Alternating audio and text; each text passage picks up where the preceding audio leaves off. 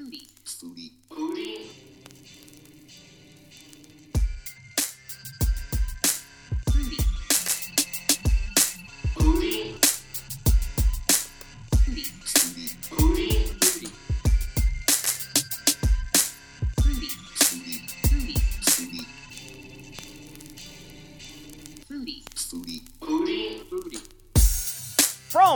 From Not a Foodie studio in beautiful Greenpoint, Brooklyn, on Radio Rampa and on your podcast dial, it's the Not a Foodie Show. The Not a Foodie Show is a food and fruit. Mike is looking at me like I'm crazy. Mike, hey, Mike, that's Mike Moranti over there. Hey, Mike. I just want to see how long you could go for. as I'm, an I'm intro. putting on my like my old school radio voice, Yeah, that was good. Hey, That was a it's, good one? It's Mike Moranti. and it's Tom Miale, and we're the Not a Foodie Show, your food and food culture podcast and radio show, and I don't know, just general sort of co- coffee clutch of uh, people who talk about food. So, Mike, let's start with food news this week. Yeah, Do you have food news? I've got food news. I have like a little thing that made me smile. I have Uh, I have a little thing that made me smile, then I have some genuine food news. So my little thing that made me smile. Um, remember how we're real into like hot food takes? Yes. Um, all this is from uh, Munchies. Vice is a food outlet. Yes. I Oh. love Munchies, by the way. Like Yeah. Munchies, uh, uh, like Munchies. Vice does some really great food news reporting, and it's oh, it's just on brand for the Vice stuff. Um, and know, it's take still it or leave it. it's still good. It- yes. Yeah. Yeah. Yeah. Yeah. So Uh, go ahead. What, what's your food news? All burgers should have entire deep fried crabs instead of buns. Yep. Oh, I- instead of buns. Instead of buns. no, no, no, no. So you have a, a deep fried blue shell crab on top. Then you have your insides of your burger, and then you have another deep fried blue shell crab. soft shell. So yeah, It's got to be soft shell. yeah, yeah. first of It's all. soft So, shell. like, It's two soft shell, not blue shell. Um, but the whole thing is that there's a spot called uh, Tokyo Ale Works in Tokyo. It's a brewery, uh-huh. and it's uh, the Kani burger. Kani is crab in uh, Japanese, Okay. so it's fried soft shell crab, hmm crab meat, fried soft shell crab. Wait, wait, wait. Crab meat in the middle. Yeah. So it's it's a crab crabs instead of a buns, then crab crab patty meat. sandwiched between two buns of fried soft shell crab with typical lettuce and tomato fixings. Hmm. I don't know about that. So what I would do is I would say that every burger needs to have a soft shell crab on it, like a hamburger. Put throw a soft shell crab on it, not instead of a bun. Instead of a bun. No, not instead of a bun. It just needs to be thrown on it because when you bite into a really good soft shell crab, you get all that crazy like juiciness and all the all the stuff that you don't want, like the guts and stuff, like that just sort of falls out of it, which is delicious. Um, but you need the bread to sop all of that up. Well, they were comparing it to the um the KFC uh, Double Down Oh yeah, Which is was- what's what's that? That's the chicken sandwich. It's got chicken. chicken. Is it's just all meat. Yeah, it doesn't so have a what is bun it? That it, that was what? It's like chicken fingers are the buns it, or it or something. I don't like remember. One second, I'll Google it. Okay. Well, while you're googling it, I have um I have food news too that actually involves KFC. Oh, what a coincidence! that actually was a coincidence. We didn't talk it about. It. totally is a coincidence. So Oh, okay. The KFC Double Down was two fried chicken patties as the buns. Yes. and then it was like bacon and cheese in the middle. Okay. Yeah. Yeah. So yeah, it's just I don't understand that. It's just it's a gimmicky burger.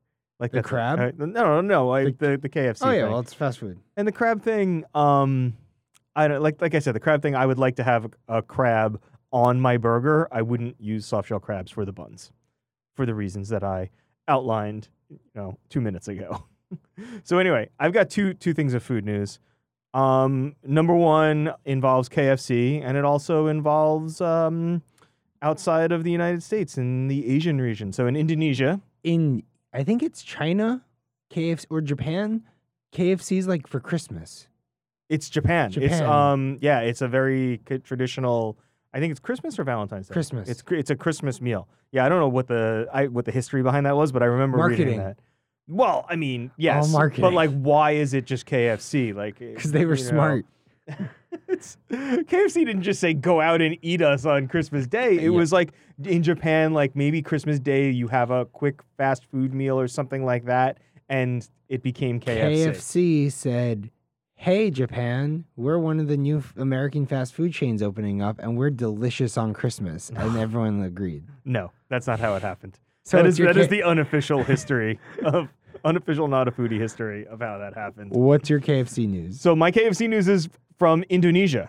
So in Indonesia, um, in a num- a handful of locations, KFC is now um, selling chicken skins just in a bag, like as a side. So you Like can buy fried? fried chicken, no, like rubbery, gross, raw chicken Okay. skins. Of course, like chicken fried chicken skins, right. which is the best part of the fried chicken, in my opinion. Right? yeah. You okay? So uh, you, I don't think there's a bad part of the fried chicken. you scared me for I- a no, second. I- You scared me for a second when you were like, you looked at me like. I guess like the worst part of the fried chicken is like the bone, but I don't think there's like a best part. Like it's all good. It's no, it's the- actually the the skin. The chicken fried skin is the best part of fried chicken. So um, they're around a dollar when you do the currency translation. You get a bag of um, chicken skins, and it, they're called cracklins in the Philippines, but in other places they're just called chicken fried chicken skins. But I, KFC KFC is doing a lot of really crazy things now. They're going down that. Um, I guess they, they started with the, the what was the, the name of the burger that you talked The about? Double The double down. Like with, with, they're also doing something now with uh, Cheetos on the chicken sandwich. Like you can put Cheetos on your chicken sandwich, or I, I don't know. They're they're just trying to go after the crazy stoner sort of Whatever pays the bills. Yes. No, I think that that's uh I was in college when the not the Taco Bell Dorito taco came out, uh huh. and like there, I don't think there was a better time to be in college. When I was in college, Four Loco was real, and we had Dorito tacos. Yeah, yeah. like Did you ever play um oh my brother who was just out of college, I guess, when that when Four Loco was around, used to play like Four Loco hands. no, that sounds like you just kill yourself. That's you like a way to basically die. you you take cans of Four Loco and you have to duct Yeah. tape them to your hands. Edward and- Forty Hands, but yeah, with Four Loco. with Four Loco. no, Yeah, no, that's a hard pass. All right. Well, I've got another piece of food news. okay.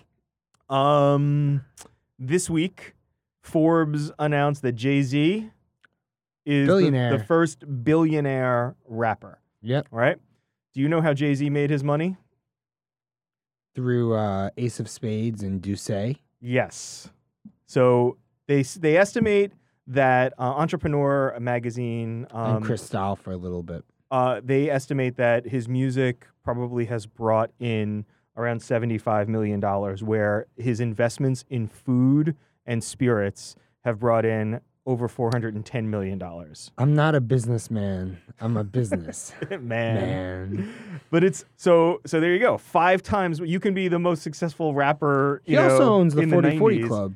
Yeah, but that you know how much money a No, restaurant brings nightclubs in. make stupid money. Yeah, but not not 410 million dollars worth. Like that is a blip. Yeah. That is a blip on his thing. So he um It's but he, Ace of Spades. 410 million dollars from Ace of Spades. And Ace of Spades was brought did he found or he invested in that because he wanted to get away Cri- from Cristal? Cristal like um did him dirty, I believe. I think Cristal um there were some internal marketing documents like that they didn't like that rappers were using Cristal too much. So he got away from Cristal and Remy partnered- Martin does the same thing. What do you mean? I was talking to a Remy guy, and it was when Fetty Wap was big, and I was like, "Oh, you guys must be killing it right now with the whole Fetty Wap thing, because his whole thing is uh, 1748, which is the high end Remy." mm-hmm. And they're like, the guy was telling me, he's like, the higher ups really don't like it. They don't like the fact that Yeah. yeah. It's They're, they're just racist. Yeah, That's it. It's, Yeah. Oh, it's a weird white European, like you know, Mhm. French look at the world, and yeah. It's gonna be the theme of today, actually. well, um, the other thing that came about with this this uh, entrepreneur article um, on Jay Z is that his next investment, or one of his next next investments, is in the food and beverage space, and he is doing Marcy Venture or Marcy Venture Partners, which is his investment company, just gave a million dollars in capital to Partake Foods, which is a New Jersey-based producer of allergen-free cookies.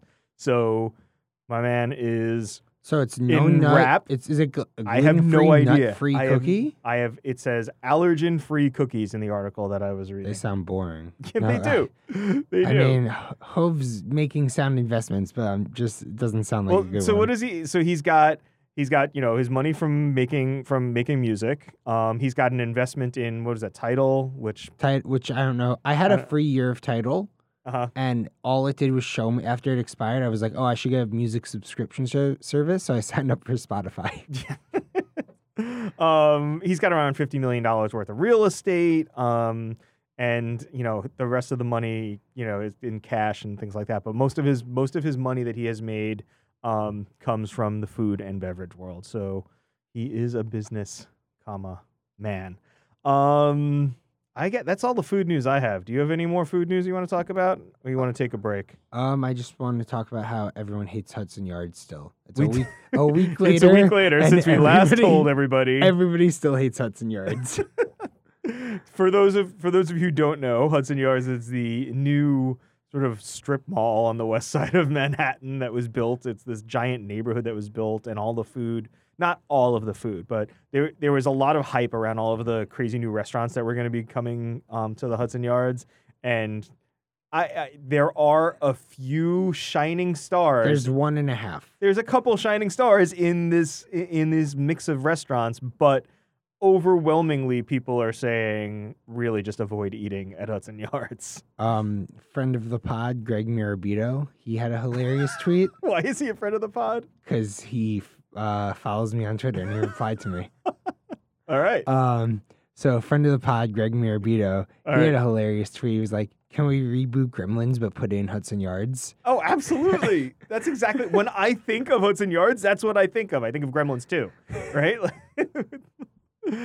oh man. All right. Well, I think that's it. We've got a really good show coming up. We're gonna talk. What are we gonna talk? We're gonna talk It's no guest today. It's just me and Tom, old school. Oh, don't tell people that. They're going to tune off now in a second. You just lost half of our audience. we're going to talk Michelin stars. Uh, we're going to talk Cheese. We're going to talk drinks and um, whatever else we feel like. whatever else we feel like talking about because we're guestless today. So you're listening to the Not a Foodie Show on Radio Rampa, on podcasts, at Not a Foodie Show on Instagram and Twitter. I'm Tom, and that's Mike, and we're going to be back in a minute.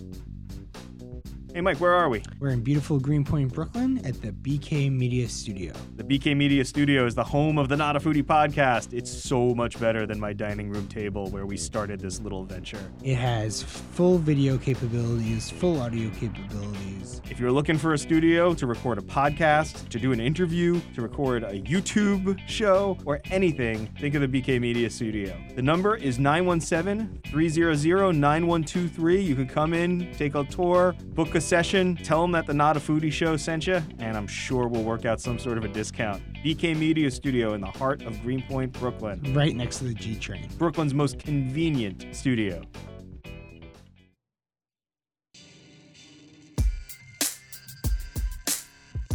And we are back with the Not a Foodie Show on Radio Rampa and on your local podcast dial. I'm Tom. I'm Mike, follow us. Follow us on Instagram, on Twitter, at Not a Foodie Show. Follow me on Instagram and Twitter, at Mike Moranti. And follow Tom, at T Miale. T M I A L E on Instagram and Twitter, I believe, right? So, Mike, what are we gonna what are we gonna talk about? So we we had a piece of food news that we didn't want to do in the food news segment because we wanted to give it its own segment. Yes, that is the return of Michelin stars to Los Angeles, Or the lack of. Uh, well, this is the first year that they're back. Uh, well, The yes. lack of stars. the lack of stars and the return of the stars. So we we started talking about this, and before we got into the whole like Michelin went away from California from Los Angeles for a while and then came back, like we wanted to talk about what Michelin stars are and how that all started. So, um, Mike, why don't you explain to people what a Michelin star so, is? And oh, you wait, so what's Michelin? Michelin is a tire company. Michelin is a tire company, and tires are on cars. Tires, well, they're on airplanes. Okay. Some But- boats. I don't know. Boats? I don't know. They're not on boats. No. duck boats. So, um, Michelin for a billion years now has had the Michelin Guide, which started out in Europe. Is Michelin a French company? Yes. Okay. So it started out in Europe. Uh, so when you're driving around, you would know where to go eat. It started out like for people that were driving around the French countryside, like if they, you know, they these Michelin wanted to put together a guidebook for people who were driving around the French countryside that were places that were, you know, Higher end. noted, Yeah. you know. Like can't miss spots. Yeah. Um, but it evolved into uh, something really incredible, where it was like these are the best restaurants in the entire world. Yes. These are the best restaurants in Japan. These are the best restaurants in New York City. These are the best Mm-hmm. restaurants in Rome, uh, et cetera, et cetera. Uh, in uh, Lyon, where you know wherever uh, haute cuisine, fine dining lived, Michelin was there, and for a long time they were the They were the only end one, all really. be all. Yeah. Then even when Zagat came, Zagat wasn't so much for like, uh, this is worth going hopping on a flight to New York City for. It was more like you're in New York, so like these are great places. Yeah, to eat I mean, for a long time, when I first discovered like fine dining, um, you know, Mm. a couple decades ago, like it was. Uh, when I say that, I sound old, but yeah, just two was. decades ago, It wasn't was. it? Co- yeah, it was a couple decades. A couple is too. Um, and you know, when I first discovered what Michelin stars were, like I would seek them out. If I was traveling someplace, I would seek out like what Michelin star restaurants are in this particular city. Um, and I would go. And Michelin stars are rated from one to three. Um, three being there's a handful of them, you know, in every country, maybe. The And- the rule is if a restaurant has three Michelin stars, it's worth flying to that country just to eat at that restaurant. Yes, that's what they say. Um, I don't know if Gaggan has two stars or three stars, but it was worth flying to Thailand. To Thailand eat to eat there. Yeah. So so there's that. And then there's the um what is it, the lower one called the Bib Gourmand? the Bib Gourmand is for less expensive restaurants. Well, yeah, and it's they're not they're not reviewed as much, or they're not reviewed officially. Um, by you know the the group of mysterious people that come Mm-hmm. in to review Michelin restaurants, but they are reviewed and they are recommended. That well, yeah. these are good places to eat. there's also the Michelin recommendation, which is zero stars, but still like a good restaurant. Yeah. So Michelin um, has not been without controversy over the past few years. Um, most people sort of uh, e- expect something out of Michelin stars. You, you expect to have a really, really fancy meal. You expect to generally pay through the nose for that meal. Um, you expect it to be Great sort of service. Great service. Um, I was talking to you know a, a former roommate of mine from decades ago who you know was telling me that the difference between a one Michelin or a two Michelin star and a three Michelin star might be that you know there was a spot on your silverware or something like that. Like it's you have to have the perfect Mhm. dining experience to have a three Michelin star experience. And also, I feel like if I just if you're only doing like um really eat like poor food, like cheap food, you'll Yeah. never get three Michelin stars. And well, yeah, you're never gonna get three Michelin stars. You will get one Michelin star. Yeah. There's like um that street food place Mhm. um in Hong Kong, um Tim Ho Tim Ho Wan. Tim Ho Wan, yeah. Yeah, in Hong Kong, which you can get like a seven dollar meal there, and it's Yeah. got a, a Michelin star. But, But you never never get more. Yeah, and you never find places like that. Mhm. Um, so you know, people are saying that it's you know, Michelin claims to be talking about the best food in the world, but it's really not the best food in the world. It's the best expensive food in the world. And, then even then, people are saying that it also, you know, with some notable exceptions, it's generally a sort of white European vision of food. So there's not a lot of like Indian food places. There's not a lot of Thai places. There are exceptions, like you said. Um, you know, the place that you went to, Gaggan. Gaggan but that, but in that's uh, Indian and Thai and Japanese Like fusion, fusion. tasting menu in Thailand. Right. So like there even you know there's there is you there has been an emphasis over the years on you know French fine dining restaurants throughout the world, and I think that um I think that that's part of the issue with them as well. And the other issue with Michelin that people bring up is that there are a lot more male chefs and white male chefs, really, is what people say, um, that get good reviews in Michelin restaurants. So when you have this whole system where it is extremely sort of secretive of how you know how you're reviewed, who the reviewers are, what the qual what the qualifications are to get one, two, or three stars, um, you know, and then you sort of publish these results that are skewed one way, you're inviting controversy. Yeah, um, especially if you don't have a good grip on like the local cuisine, it just won't be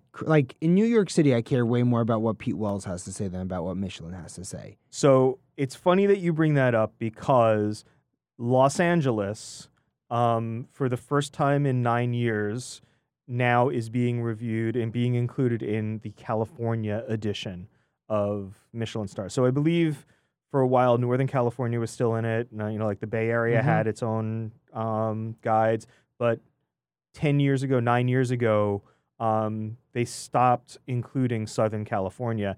And a very controversial statement by the president of Michelin at the time said something like, um, basically, it was like that foodies, like people in Los Angeles, don't appreciate food, um, and they they ducked out of Los Angeles nine years ago. Now, a lot has happened in Los Angeles over the past ten years, uh, but food has really erupted, and I think that food in Los Angeles, I think Los Angeles. Um, I'm a New Yorker at heart. I think Los Angeles is the most exciting food city right now in the United States. There's a lot Really? going on. More than Austin? Yeah. Oh, yeah, yeah, yeah. There's a lot going on, like diversity wise. There's just so many different types of cuisine in Los Angeles. But it's what you were saying about knowing your city, right? So Michelin, you know, just as you would trust Pete Wells more than you would trust Michelin for New York, um, Los Angelinos, is that what they're called? I guess that's what they're called. Um, are are having a hard time with the latest list of Michelin star restaurants in Los Angeles. So before we get into that, I just want to defend my New York statement the, Okay. the best way possible. Um, there's only one steakhouse in New York City that has a Michelin star, Luger's. Peter Luger's. Okay. Which, if you we've talked about it before on the podcast, I say if there's one meal, if you can only have one meal in New York City, it should be Peter Luger's. Um, but that being said, I don't think it's the best restaurant in New York City. I don't think it's the best steakhouse in New York City. I think I it's- agree. I think it's incredibly important to go at. it. I think it's a great meal every time. So if you're giving Peter Luger's a Michelin star, and now you're saying this is the standard of what a steakhouse is to earn a Michelin star, there are four, five, six, seven steakhouses in the city that are just as good, if not better than Luger's. Yeah. That should all have a Michelin star. Because it's not like an Italian restaurant where I might only do Northern Italian, you might only do Southern Italian, I have a Michelin star and you don't. All these New York City steakhouses have a porterhouse, s- Yeah. cream spinach, mashed potatoes, and then a couple of other different things. Well, it's it's so hard to defend Peter Luger's as the best steakhouse It's because not. because Peter Luger's did set the template for the steakhouse. It's the standard. Right? It's the It gold is- standard. it- and that's it. But like that template has been replicated, and there are other things at other restaurants. So you're saying that the simplest thing to cook is a steak. If you you know to do it right, you follow the Peter Luger's template. You know, Mhm. obviously they get they've been around forever. They get better cuts of meat, you know, than anybody else. But cooking that steak, and it's a delicious steak, but cooking that steak can be templatized. Yeah, and no. it has been templatized. If this is the standard of what a Michelin star steakhouse is, this wine list, this cuisine, this dining experience, there's at least four other places in the city where you can get that exact same quality of life, quality of dinner. Quality of dinner, yes, I agree.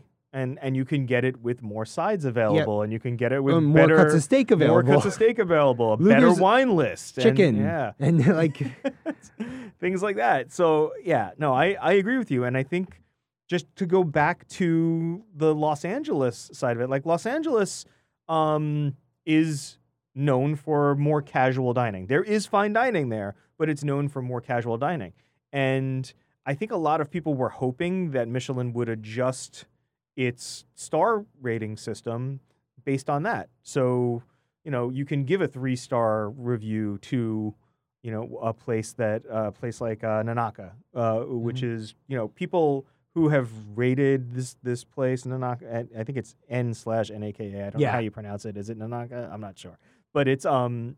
Uh, Every review that I've read of this place, and I've never eaten there, but every review said this is like the most dynamic and best restaurant that they've eaten at in years. And surprise, surprise, it did not get three stars when the Michelin guide came out.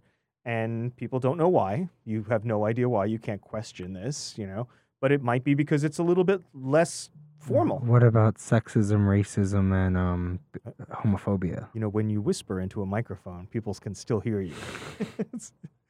uh, but yeah, that's that's it, right? Like that's it's a it's a Asian lesbian chef.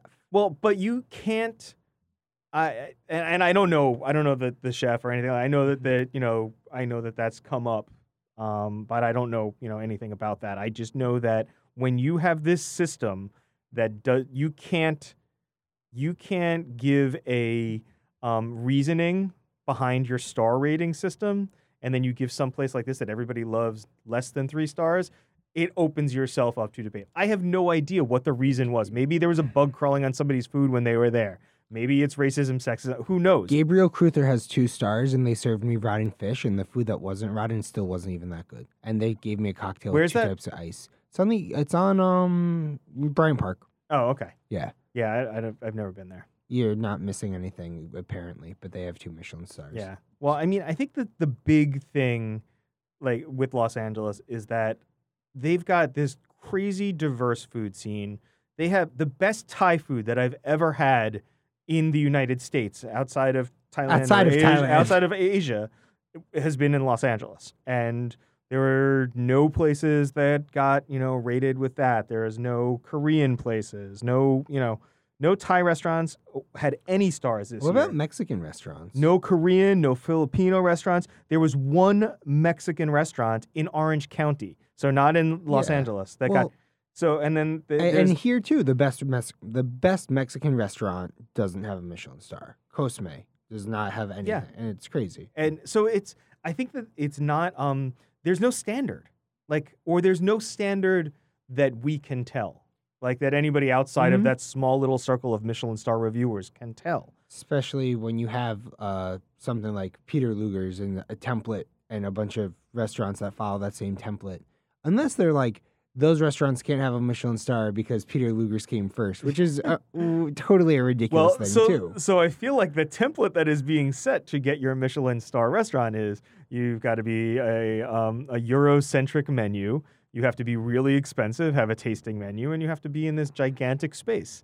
Um, I someone I saw on, on Twitter, someone did one of those um, crazy animated graphs of uh, prices and abundance of tasting menus in the Bay Area while or after Michelin said that they were coming back there and the you just watch it skyrocket. You watch the price of meals skyrocket because people know that to get a Michelin star or to get a high Michelin star rating, you need to have a European menu Foie with a very expensive tasting and menu. uh, truffle supplements and Yeah. And all of that stuff is awesome. I love all of that. Not not truffle, but all of that stuff. You're not a truffle awesome. guy? I am a truffle guy. I'm not a truffle on everything guy. Yeah. I am a very big truffle guy, but I'm not a truffle on everything guy. Um, but, like I love all of that stuff, but like I said, I, I, you know, on a certain day of the week, I would have you know the Thai food from the strip mall down the block that is never going to get a Michelin star, even though it's the best Thai food that I ever had in Los Angeles. You know, um, so I don't know. I, I guess my question to you is, does Michelin star matter? No. like, does in- having a Michelin star I matter? I would say if you if you're a business that gets a Michelin star, you're going to get more money. You know, you're going to drive more traffic. But There's- not having one doesn't mean anything. Yeah. And also, if you're a, a, a serious diner, a professional diner, if you would, um, after you've been to a couple of Michelin star restaurants, you know that they're not uh, created equally. Yes. I agree with Um, that because I've gone to Michelin star restaurants like- where that I was blown away by, and I've gone to Michelin star restaurants where I was like, I can't believe I Mhm. overpaid for this crap. So like Oxomoco is across the street from us. We go there for lunch every once in a while. Yeah. And uh, their dinner menu is probably what earned them the Michelin star because they do like the tacos and stuff at dinner. They don't do those at lunch. But it's a very it's a great meal and it's super. Uh, they use really cool ingredients and cool techniques and I always and it's really, approachable and affordable. yeah, and I always really enjoy myself. And like they have a Michelin star, which is phenomenal. Um, but they are not as good of a restaurant as Cosme, which is, uh, uh, oh my god, what's his name? I I forget. Uh, whatever. Uh, it, incredible, incredible Mexican restaurant in Flatiron, which I think is the best a la carte menu in the city. Okay. So that's do, it. do they not have a? They don't have a Michelin Cosme, star? nope. They said uh, they were too inconsistent, Really? which is insane because Gabriel Kreuther has two and they served me bad fish. Yeah. That's that's weird. I, I don't hold grudges or anything. I think that um I think that Michelin star is at one point and, and it maybe it depends on the city like that you're going to. Um but I think at one point they were my you know my compass. That's where I if I was going to travel like I would point myself towards a Michelin star restaurant because that was uh, when I was making travel decisions like oh we're going to go take a vacation and we're going to be someplace yeah. over you know I would look to see how many Michelin star restaurants were in a city. Yeah, I mean, I went to Thailand. Half a big part of the reason was to eat. Yeah. And and that's that's a popular reason to travel. People do Mhm. that. Food tourism is huge, and Michelin. I don't know. I like. I would. I would look at Michelin, but it is not the be all end all anymore. And I don't think that. I think that we are in an era now where ethnic food, especially in the United States, is so much more approachable. Like, I hate the term ethnic food. well, why? I mean, I'm The- talking about from other ethnicities. No, no, I know. Just because in New York now, like where we're in Forest Hills, Forest Hills is a Chinese neighborhood now. Na- That yeah. has the best Chinese food, and to call it like an eth- ethnic food, I feel like non-traditional American Yeah, food. ju- it's food just- that has come here over the last Mhm. hundred years. you because know? it's part of the culture now. yes, but like it's but it's still it's it's non-white is Yeah, what it is. yeah, so, so we can call it non-white food. but I, I like I hate that that sort of food is underrepresented in the Michelin guide. Um, I hate that I like now I look at Michelin restaurants and I have this very specific vision of what these restaurants are, and it makes me not want to eat at those restaurants sometimes. You know, I think one and two Michelin star restaurants, um, I'm sort of like I could take or leave. Three Michelin star restaurants, I appreciate. One Michelin star sushi restaurants. Yeah. Yeah, Okay. per- can't miss stuff usually. But uh, then again, it's like, is it just the omakase? Is it a three hundred dollar omakase or is it a hundred dollar omakase? Yeah. No. You know, like uh, what ma- masa we talk about. Masa is a seven hundred dollar omakase. Yeah. Uh, you you can't serve me a good enough meal for seven hundred dollars. You can't. it could be seven hundred courses.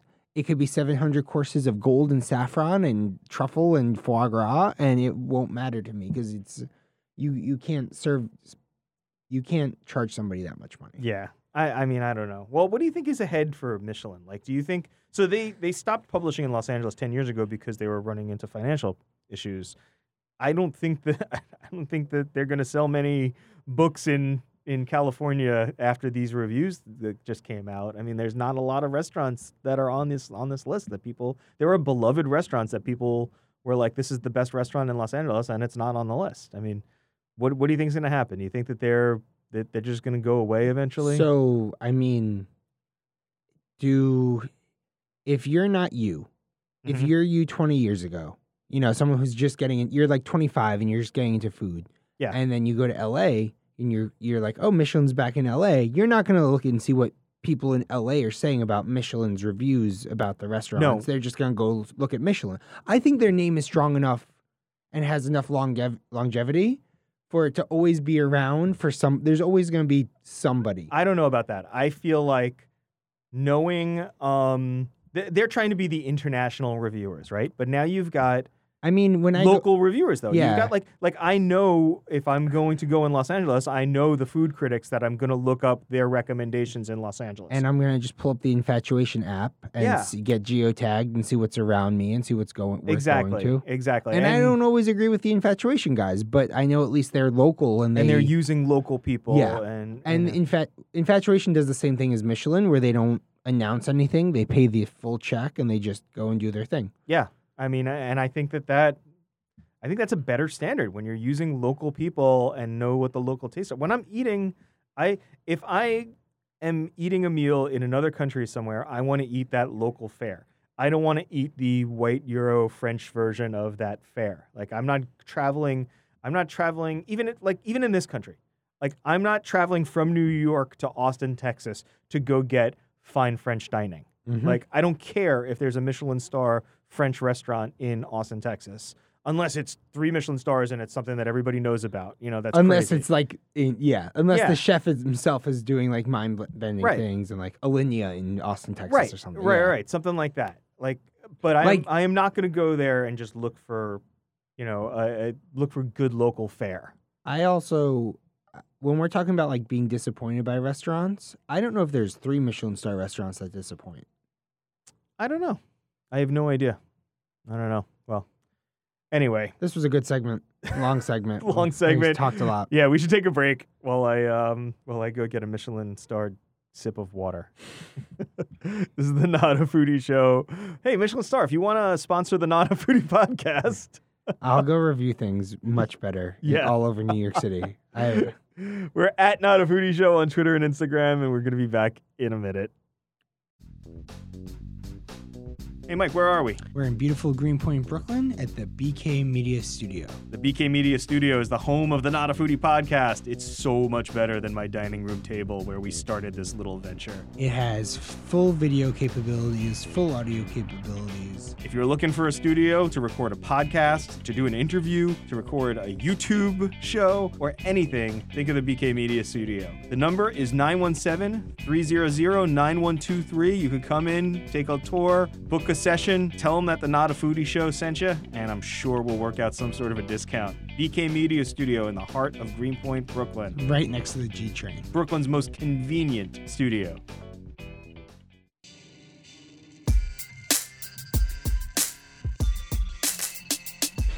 And we're back. Thanks for tuning in to Radio Rampa. It's uh, the Not a Foodie Show. Like that was a very smooth radio voice. and we're back. Yeah. That was good. That was good. I liked it. I like it. Yeah, liked I have to keep enticing uh, It's- listeners. It's, very NPR-ish, like, and we're back. The music is not very NPR-ish, though. no. Uh, so we are back. We Who are. we? Yeah. So, uh, Greenpoint, Brooklyn, Radio Rampa, here to talk about something very important to me. A very big issue that I deal with almost every day at work. Is it um, sexism in the workplace?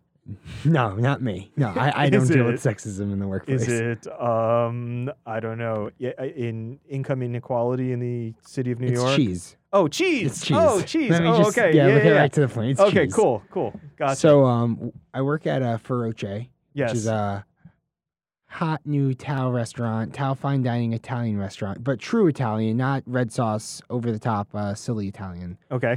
And uh, with your after you order your pasta, which is its own course, not a side dish. I, I'm just I have to interrupt and say that over the top silly Italian is now going to be my handle. That's good. That's going to be my new rap name.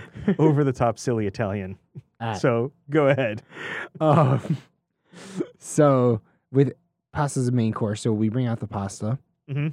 and if you get your pasta in a red sauce, we offer um, grated cheese. Okay. We offer two types of cheese: Uh-huh. pecorino romano, Yes. which is a more intense, saltier. Uh, is it sheep, sheep's milk cheese? Goat milk cheese? Uh, I, no, I don't think it's goat milk. Um, I'm not sure where. Where's Tia when we need her? I know. Um, But okay, anyway, it's it's So a we- more intense. yeah, it's a more intense cheese Yeah. compared to Parmigiano Reggiano, Mhm. which is a 24 month age uh, cheese. Mhm. r- rich and nutty and delicious. Bo- both of them are delicious. I actually tend to prefer pecorino for pasta, but Parmigiano Reggiano is considered the king of cheese, and Yes. It- but for very eating- good reason. and eating it by itself even is probably a more pleasurable experience than eating pecorino by itself. Absolutely. Pecorino is a milk cheese or a, a uh, cow's milk cheese, but it's um I, I mean pecorino is it has that saltier flavor. It's more of a seaside sort Mhm. of flavor. It's a little bit more intense. Um and Parmigiano Reggiano for me is like nuttier Yeah, and crunchier and richer, for sure. Definitely richer. Um and it is, you know, like they call it the king of cheeses for a reason. Then there's another type of cheese called Grana Padano, which is in that same vein as well of the Parmesan and pecorino. Do you know what the difference is uh, there? Like no, what I- is I no, I also think Grana Padano is a company. Oh, okay. Um, and then, but then there's one type of cheese that people ask for all the time that we don't offer Okay, what's that? Parmesan cheese. Parmesan, yes.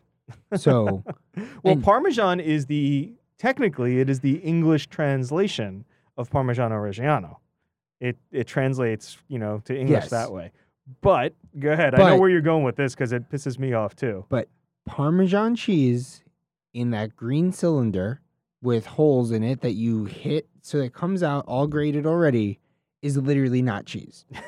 It's Well, it can be cheese, there's cheddar cheese in it, maybe, there's wood pulp in it, maybe. there's cellulose in it. I don't even know what cellulose is. well, cellulose is um.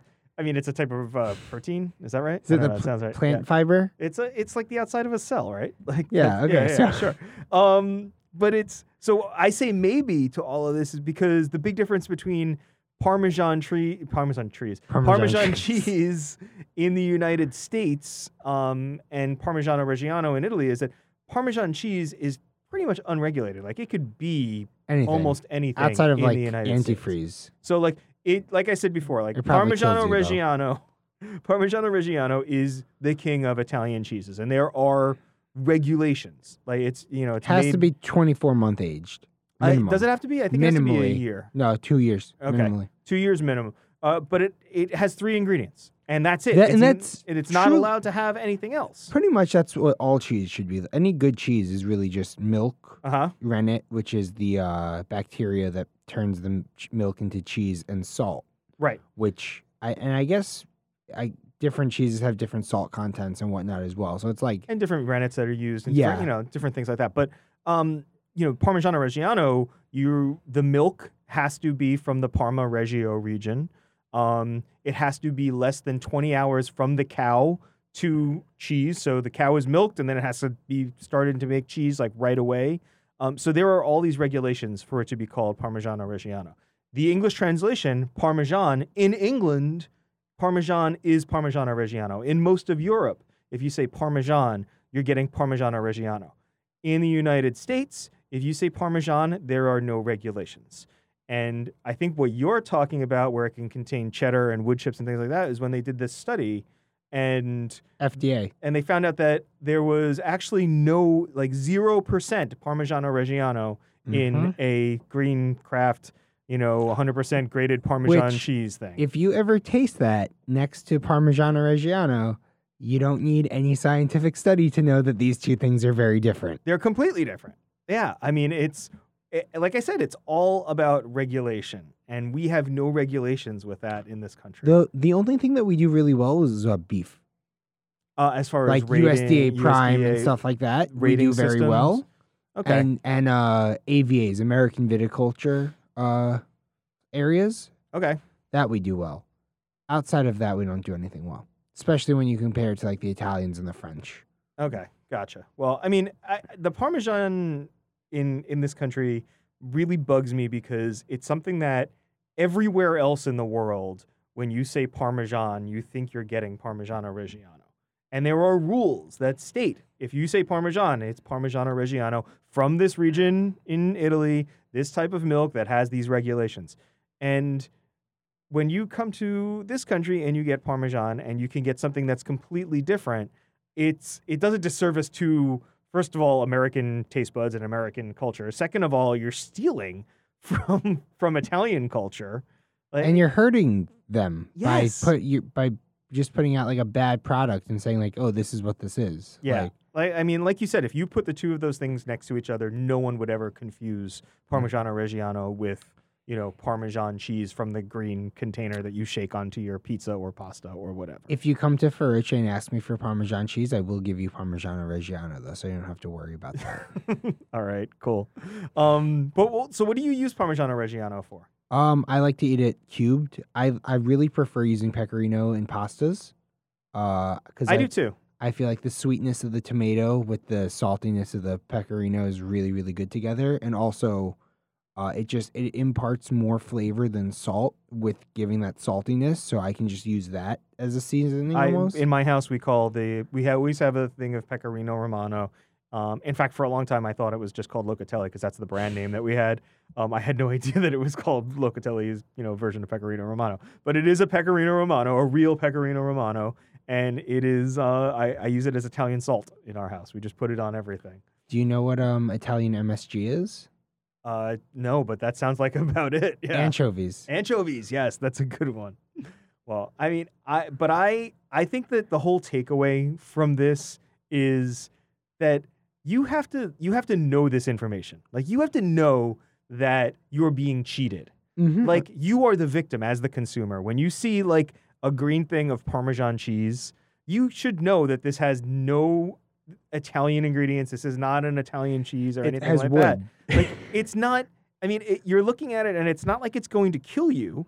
Like it's not like you're you're having It poison. Might. it might. But you're you're being sold something that you have no idea what it is. And it, it's our whacked out fda regulations in this country that like allow that to happen well not only fda regulations but also crazy copyright you know mm-hmm. regulations. Like w- the cheese companies in this country say okay we're going to call it parmesan because we can call it parmesan it sounds close trying- it- enough, and it's yeah, close enough, but it is not. It's a completely different thing.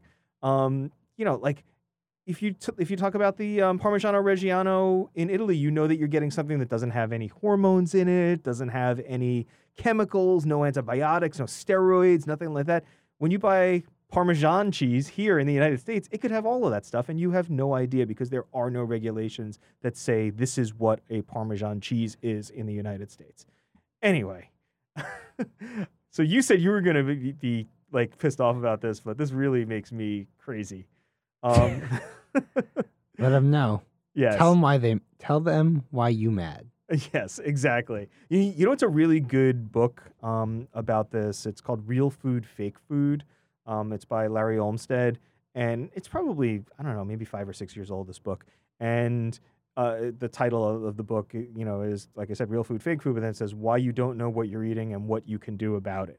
And it's a really good book about these sorts of things. So about fish mis- mislabeling Oh, that that's a whole segment. which we can do a whole Yeah. nother set. Like the fish that you're eating, there's a 90% chance that the fish that you're being sold is a 90% chance that it is not what, unless you bought it from a fisherman that you know and trust, that red snapper that you're buying is not actually red snapper. or the white tuna. Lit, oh, yeah, the white or the that that bright orange salmon is not actually bright orange salmon. Um, but you know, it's the book is really good, um, and it goes through, you know, sort of how to buy, how to buy products that you can trust, and what products you should never trust. Like there are some things that you should never ever buy in this country because they're not, it's not what it, you know, you're not buying what you think you're buying. Um, anyway, that- that's it. Mike, any more to add on cheese? no, no. I think we uh we said enough for today. Yes, I know. And we're cheese lovers, and that's why. That's why this is like so in- infuriating. All right. this is the Not a Foodie Show. At- We're- At not a Foodie show, yes. Instagram and Twitter. At Mike Miranti, Instagram and Twitter. At, At T Miale. T Miale, T M Instagram I and A L Twitter. E, Instagram and Twitter. And we'll be back in a minute. Hey, Mike, where are we? We're in beautiful Greenpoint, Brooklyn, at the BK Media Studio. The BK Media Studio is the home of the Not a Foodie podcast. It's so much better than my dining room table where we started this little venture. It has full video capabilities, full audio capabilities. If you're looking for a studio to record a podcast, to do an interview, to record a YouTube show, or anything, think of the BK Media Studio. The number is 917 300 9123. You can come in, take a tour, book a session, tell them that the Not a Foodie Show sent you, and I'm sure we'll work out some sort of a discount. BK Media Studio in the heart of Greenpoint, Brooklyn. Right next to the G train. Brooklyn's most convenient studio.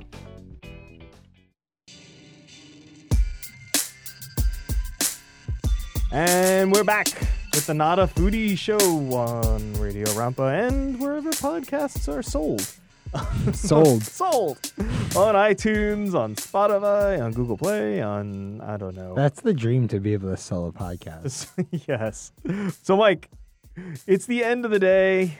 It's a long day. You've you've been recording awesome food and food culture podcasts all day. What are you gonna make for a drink tonight? A Singapore sling. Ooh, uh, so Singapore Sling is one of those drinks where um I've heard a million times. I don't think I actually know what's in it. I'm sure that Have I've, you had one? I'm sure that I have. Yeah. I'm absolutely 100% sure that I've had a Singapore It- Sling. it is a drink no where pe- I'm going to go and say 99% of people that have had one have no idea what's in it. Okay. So like even after they taste it. Yeah. It's like a Long Island iced tea. Like you take a Long Island iced tea. I mean, Long Island iced tea is just a bunch of booze, and uh, it's all the all the base spirits, uh, Coke and sour mix. R- Okay. Um, Singapore Sling is gin, cherry liqueur, so like uh, cherry Heering or maraschino or uh, Luxardo maraschino. Luxardo, Yeah. Uh, Cointreau, which is like uh, orange liqueur. You can use Grand Marnier. You can use triple sec. Okay. Uh, Benedictine, Oh yeah. which, is sort of like a brandy, but It's- not. it's like hazelnut, isn't it? No, No. Thinking Um, of something different then. grenadine. Okay. But so there's like It sounds the- like a drink that bad- my like seven year old daughter would love. Well, it's like a drop of grenadine. Okay. It's not a lager, but it's um, if you make your own grenadine, it's a lot better than. And- and I, I also just thought about how you said your daughter, your seven-year-old daughter, would love a gin drink. So that's um, pineapple juice, lime juice, and Angostura bitters. okay. So it's a lot of stuff. Mm, and it's it's very strong Uh huh. and it's really just yummy. Um, you shake it pour it over a highball, and garnish it with some pineapple and some cherry. It's one of those drinks where um, so there's a, there's a bar in England called uh, the Hawksmoor that is um, it's like a it's a it's a church to cocktails. Like you go in and they your cocktail menu is like this leather bound Bible that has um, just a tome written about every single cocktail. And there are certain cocktails where they're like, we will only serve you two of these. We won't serve you anymore. and I think the Singapore Sling should be on that list of, you know, of cocktails that you should only have one of them, along with like what the the zombie maybe is one of them. I, we did one of these, and I said one of the cocktails, and you're like, "Yeah, that's one of the drinks that they won't make more than two Oh of." yeah, it's um. It, I mean, it's a great. I haven't been there in years, and it Is it in sort of- London? It's in London. Yeah, yeah. Uh, it, it you know it, it was one of the first um cocktail culture sort of bars outside of New York City. Um, where Well, they, co- cocktails are a very American thing, like specific, like truly American. The Singapore Sling actually was invented in Singapore, Mhm. and like Japanese bartending has its own culture and everything, but like grassroots, like down to it, uh, the cocktail really is American. I read a. I don't know if this is like folklore or not, but I read about the martini, the invention of the martini.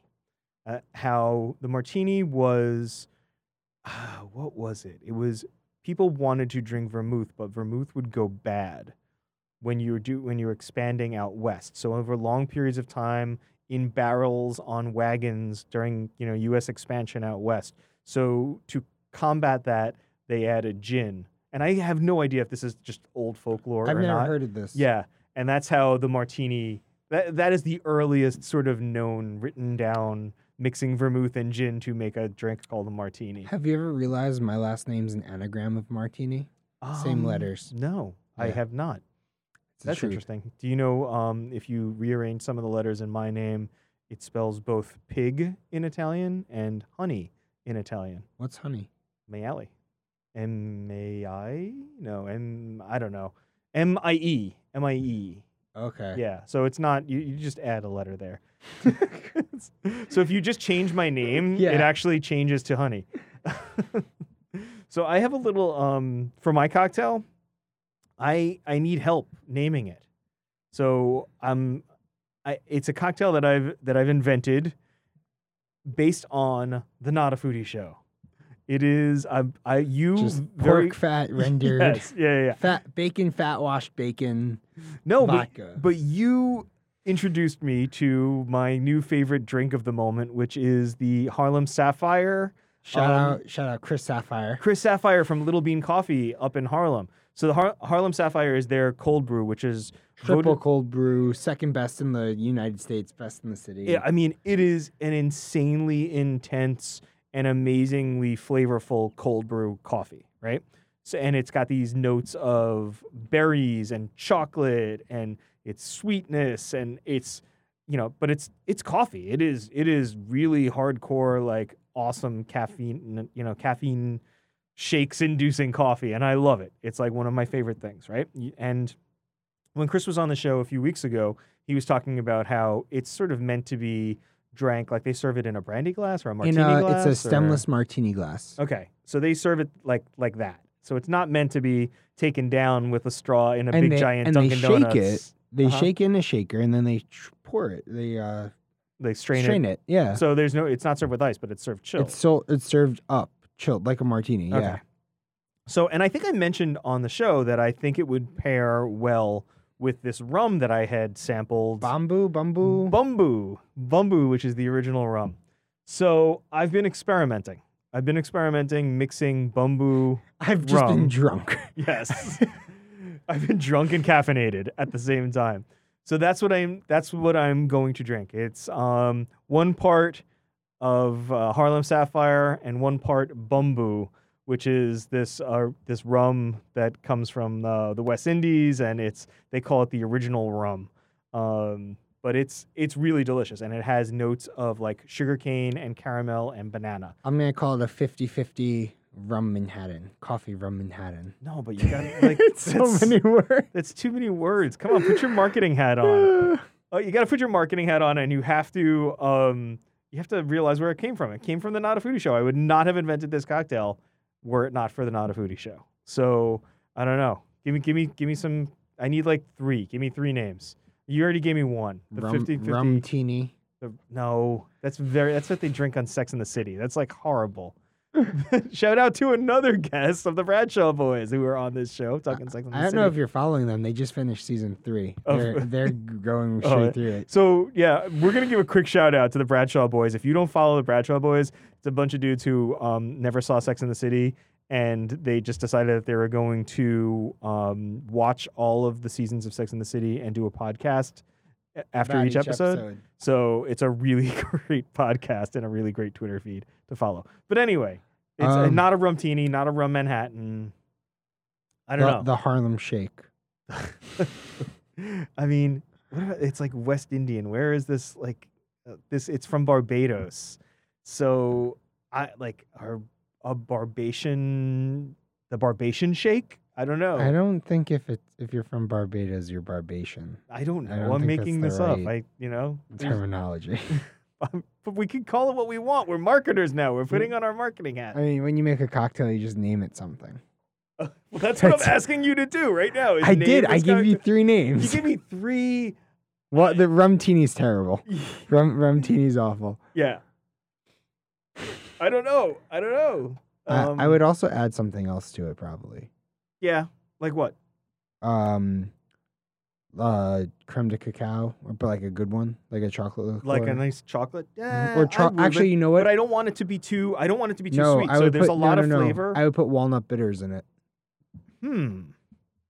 I don't. You know what? I you just you just came at me with um with something and it made me think of that. What's that ancho chili liqueur? That um, uh, Reyes. Yeah. hmm Yeah, I think a little bit of Reyes in it because there's there's a lot going on on the sweet side. So if you add a little bit of spice to it, all right. So that's it. That's my new cocktail. We we just invented it. We're gonna call it the spicy Barbation Harlem Shake. That's it. The spicy Barbation Harlem Shake. I would do um half an ounce of the Reyes, Uh huh. uh, one ounce, two two ounces coffee, two ounces rum, There we go. Yeah. That's it. How do you serve it? uh, shaken over ice. Shaken over ice. Cool. That's it. There you go. You're caffeinated. You got some spice. You got some sugar. This is uh this is an award-winning cocktail that you're gonna sell for twenty dollars a glass at your restaurant. Perfect. All right, great. All right. Well, I think that about does it for the Not a Foodie show. But uh, I don't know, Mike. You have anything else you want to talk about today? No, I think we did a good job. All right. Well, that's a good thing because there's our cue music at not a foodie on at not a foodie show Instagram and Twitter. at Not a Foodie Show on Instagram and Twitter. I'm at T Miale, T M I A L E. Mike, who are you? At Mike Miranti, M I K E M I R A N T I. All right. Thanks for listening. We'll be back soon.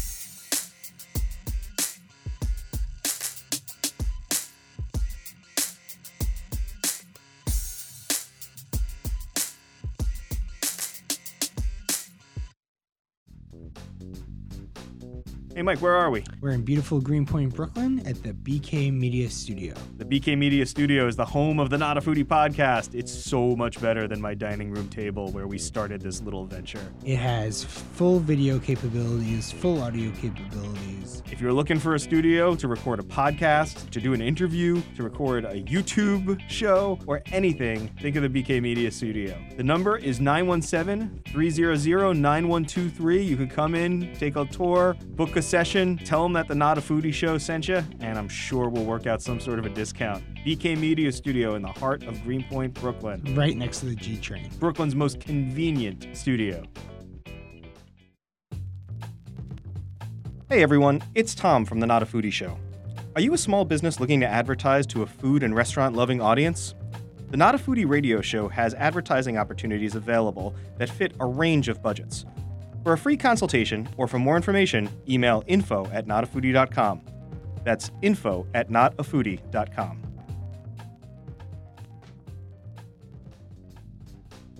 Hey, Mike, where are we? We're in beautiful Greenpoint, Brooklyn at the BK Media Studio. The BK Media Studio is the home of the Not a Foodie podcast. It's so much better than my dining room table where we started this little venture. It has full video capabilities, full audio capabilities. If you're looking for a studio to record a podcast, to do an interview, to record a YouTube show, or anything, think of the BK Media Studio. The number is 917 300 9123. You can come in, take a tour, book a session, tell them that the Not a Foodie show sent you, and I'm sure we'll work out some sort of a discount. BK Media Studio in the heart of Greenpoint, Brooklyn. Right next to the G train. Brooklyn's most convenient studio.